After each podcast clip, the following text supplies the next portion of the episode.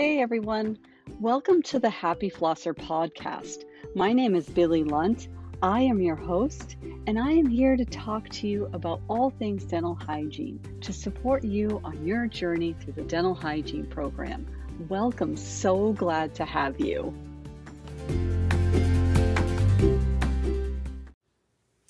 In a world of anxious filled patients, really complex dental procedures, and really a lot going on in the dental field, it's really important for you to understand all of your options. And topical anesthesia provides us with so many great options in order to treat our patients safely, effectively, and pretty much pain free. There's so many options as far as providing our patients with local anesthesia to make it so that they don't even feel anything. And sometimes we don't even need to give our patients an injection because of the advancement of the uses of some of the topicals that are available to us. Now we have limitless options to treat our patients effectively in soft tissue management in a way that is painless for our patients and pretty straightforward for us. Because honestly, the use of topicals are just as beneficial to us to safely treat our patients and effectively treat our patients in a calm way where we're not anxious that we're going to hurt our patient. So it's also important for us to use local anesthetic just as much as our patients want us to use local anesthetic on them. It's all about comfort and safety. So, in this episode, we're going to talk about some of the main components of topical, some of the things you have to be cautious about, some of the combination topicals that are at our disposal to use, and some of the ways in which you can be effective using topicals without causing any problems to your patient. Take a listen. Are you looking for study sheets? I've created study sheets that cover the content of this episode. If you're interested or that's something that's going to help you on your learning journey, you can click the link listed right in the description of these show notes. Happy studying!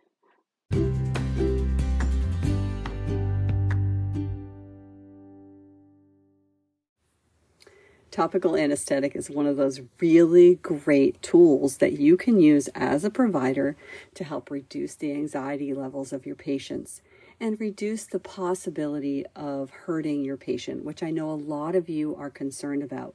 So sometimes the use of anesthetic is just as beneficial to you as the provider as it is to the patient receiving it sometimes we're a little bit anxious when we're going to do treatment on our patients. So, knowing that our patient is comfortable and that the local anesthetic and the topical, maybe we're putting the topical on before giving the injection, that actually calms the patient because they feel that really localized numbness and it helps us feel a little more adequate about giving the injection.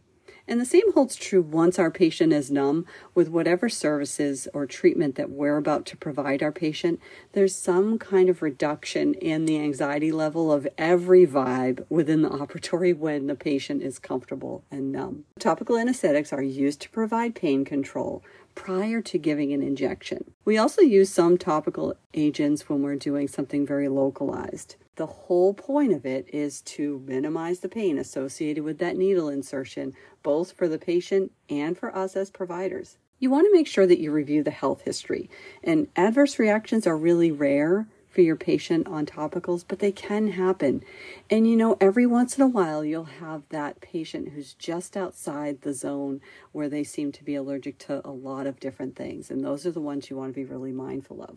So think about what an ideal topical anesthetic is. It's got an acceptable flavor, it doesn't create systemic toxicity, it has reliable results. You use it and you get the same results every time. It's pretty pain free to apply, right? We're using a cotton tip applicator and we're applying it right at the source of where we need it. It's not traumatic to the tissue. It's typically non allergenic. And in our clinical application, we use lidocaine 5% and benzocaine 20%, and we'll talk about that. Ester local topical anesthetics are the most commonly used for topical. It's important for you to know that there's a paraben preservative in the topical anesthetic that we use. And methylparaben, it's banned from local injectable application, but they're used in the preparation of many of the topical agents that we commonly use. The good news about methylparaben is that it has antibacterial and antifungal properties. Now, the mechanism of action for topicals is very similar to injectable anesthetics. It blocks the nerve conduction right at the surface of the mucous membranes. The permeability of sodium ions to the nerve cells is decreased and it reduces the depolarization and increases the excitability threshold. It blocks the conduction of the nerve impulses and it produces a temporary loss of sensation. That's why it makes it so much easier for our patient to be comfortable when we're about to give a local injection. And as you, the provider, to remember the concentrations of topical local anesthetics that, that are applied are typically greater than the same local anesthetic used in an injection. So those increased concentrations allow for diffusion of the drug through the mucous membrane really quickly, but you want to just understand that those concentrations are a lot higher. Usually, how do we apply topical anesthetics? It's sometimes dispensed as an ointment or a cream or a gel. Sometimes there's sprays. And we typically use a cotton tip applicator. Lidocaine patches can also be used on the palate, those are out there. And some of the things you want to be cautious about is that all injectable local anesthetics have a maximum recommended dose, right? The MRD. I talked about that in a previous episode. Topical locals do not always have a maximum recommended dose listed. It's really difficult for you to track or measure the amount of topical applied to an area. So here's my guide to you less is better. You don't want to put a big gob on the tip of the cotton tip applicator and just shove it down into the vestibule wherever you're needing it. Just a little bit on the tip is really all you need. So less is always better. It's important to know, um, and we use these in radiology. Sometimes there's topical in a spray form. It's no more effective than other forms. It's really difficult. If you've used it in radiology, it's really difficult to control the amount of anesthetic that comes right out and it's not really recommended. Only use this in an emergency situation when we really need to get an x ray and the patient is gagging. Not typically used as a precursor to giving an injection. So, think about what might affect topical anesthetics toxicity because these are the red flags that we're looking for. So, the concentration of the topical agent, the relative ability to how fast that topical penetrates the tissue, the speed of systemic absorption of your patient, and the total area of coverage that you used with the topical agent. If you're using it in an entire quadrant of the mouth, that coverage of the topical agent, excessive use can lead to toxicity. So, any situation that slows the metabolism of topical anesthetics increases the toxic potential. So, these are some of the things you really want to keep in mind. Patients could also be exposed to over the counter topicals for self medicating, so you want to make sure you question your patient before you administer any anesthetic agents. It's important for you, the clinician, to recognize that topical agents do not provide pulpal anesthesia. Although a lot of the things that we do in our operatory, the services that we provide and the procedures that we do, we don't necessarily need pulpal anesthesia. So sometimes a topical application is just fine for what we're doing you want to use small amounts of the gel right on the tip, just enough to to achieve your desired results. And I know I keep saying that, but it's so important. And so often I've seen students just put way too much on the tip of the cotton tip applicator. And I relate that to the desire to not have your patient feel the injection. I totally get what you're doing, but you also want to keep in mind that there's side effects to what you're doing there as well. So, when there's excessive use of topical anesthetics, there's an increased risk of tissue damage. Now, the longer that topical anesthetic contacts the mucosa, it can cause tissue damage. And there are some patients who are more susceptible to aphthous ulcers as a result of an injection or the use of the topical. Keep in mind that after one to two minutes, there's no longer a therapeutic effect when the maximum uptake is reached. So, the more you're using topical after that, you're not going to get a change in the desired comfort level of your patient. It's not like more is better. It's a window of amount and time for your patient to achieve that result that you're looking for. You know, something like benzocaine, which is in the ester class, The effective concentration is 6 to 20%, and the onset of action is between a half a minute and two minutes.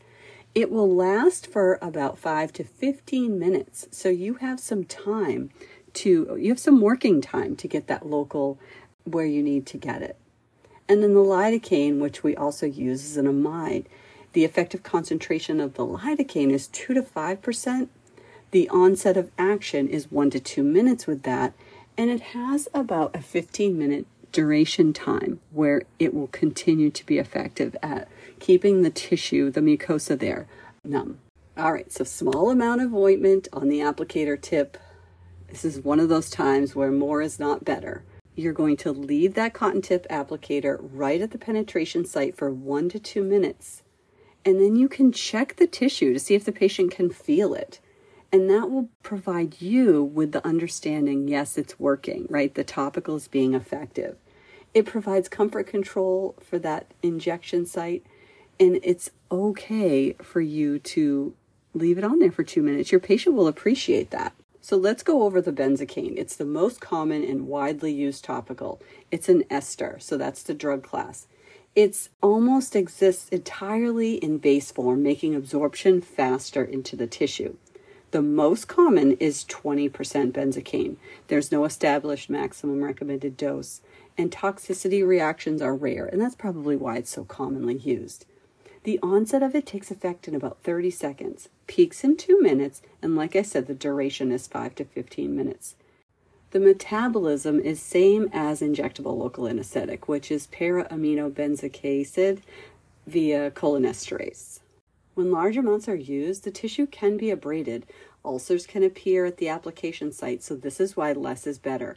And myself, I am a very sensitive person. I can easily get aphthous ulcers. If somebody uses too much benzocaine on the applicator tip, I will get um, a small ulceration. So I can totally relate to these patients. Allergic reactions can occur with benzocaine, which are usually limited to that contact area. They definitely have a delayed response. So it's okay for you to remind your patient that this could happen. And if that occurs, use lidocaine as an uh, appropriate substitute for those patients. Lidocaine is a great alternative if a patient has a sensitivity to an ester.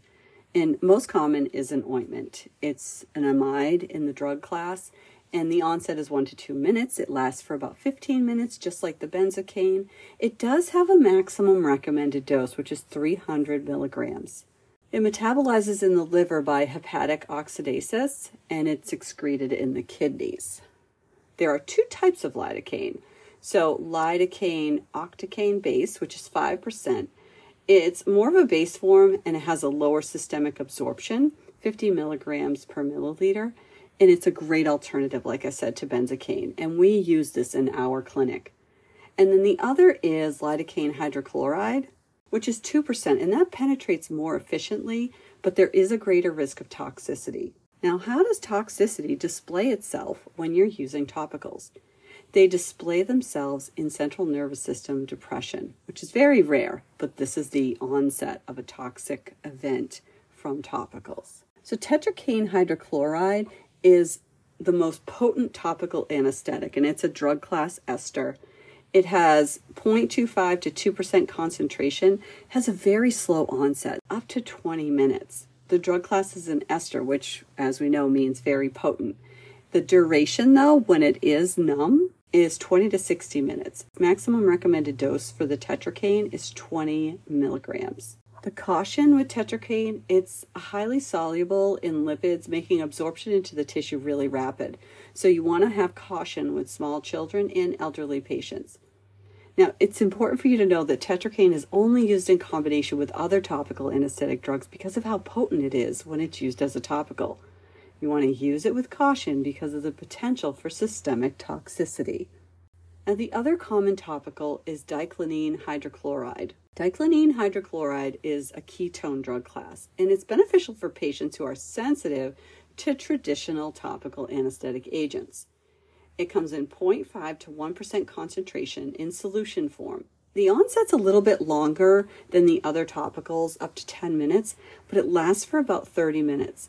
The duration could last as long as an hour. the maximum recommended dose is 200 milligrams of 0.5%, right? So obviously the dose, maximum recommended dose goes down if the concentration is higher.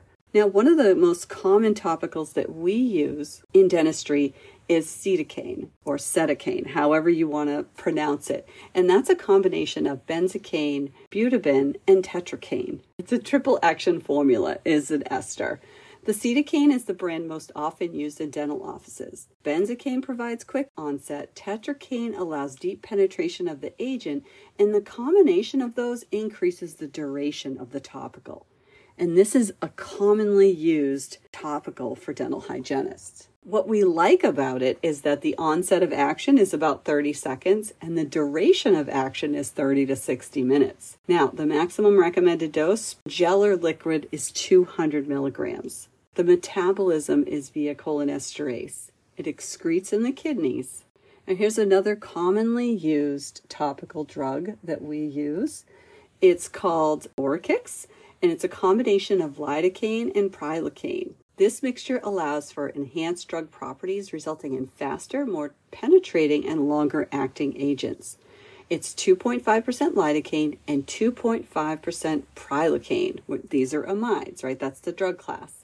The application is either AstraZeneca or Oraqix, which is what we use in our clinic, and that's pretty widespread.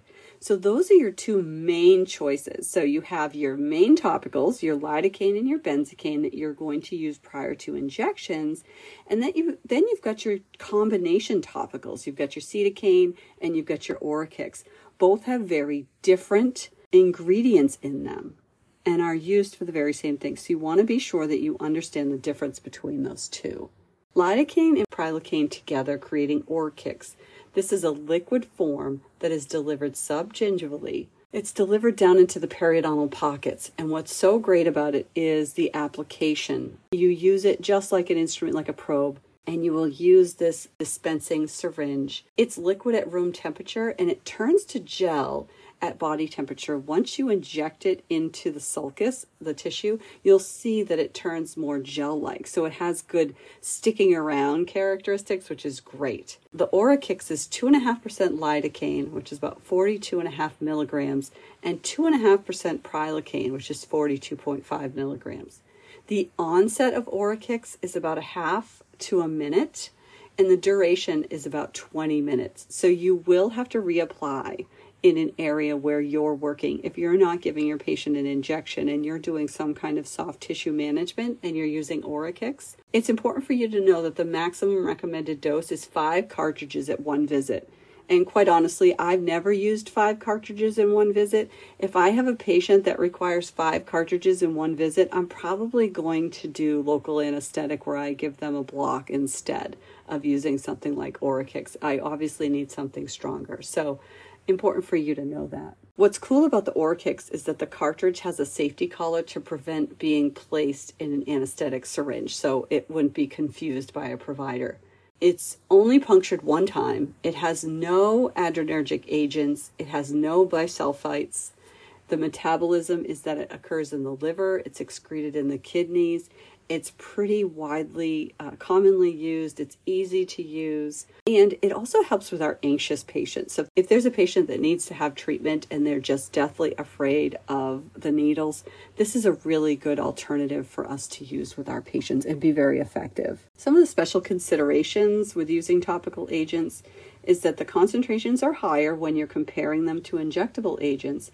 And with the higher concentrations and no vasoconstrictor, there is an increased risk of local and systemic absorption, which increases the risk of toxicity. Therefore, monitor the volume and time between applications and minimize the area of coverage, and you will be safely treating your patients.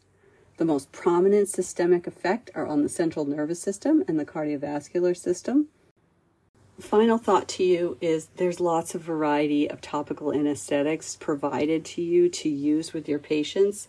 I would select a product that is safe and will give the most benefit to your patient, keeping in mind that less is always better and it only takes a little bit to be effective.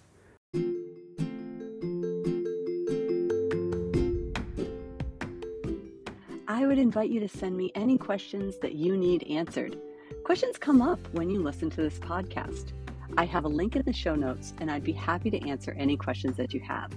Also, I would appreciate a review if you have time to leave one. Thank you so much.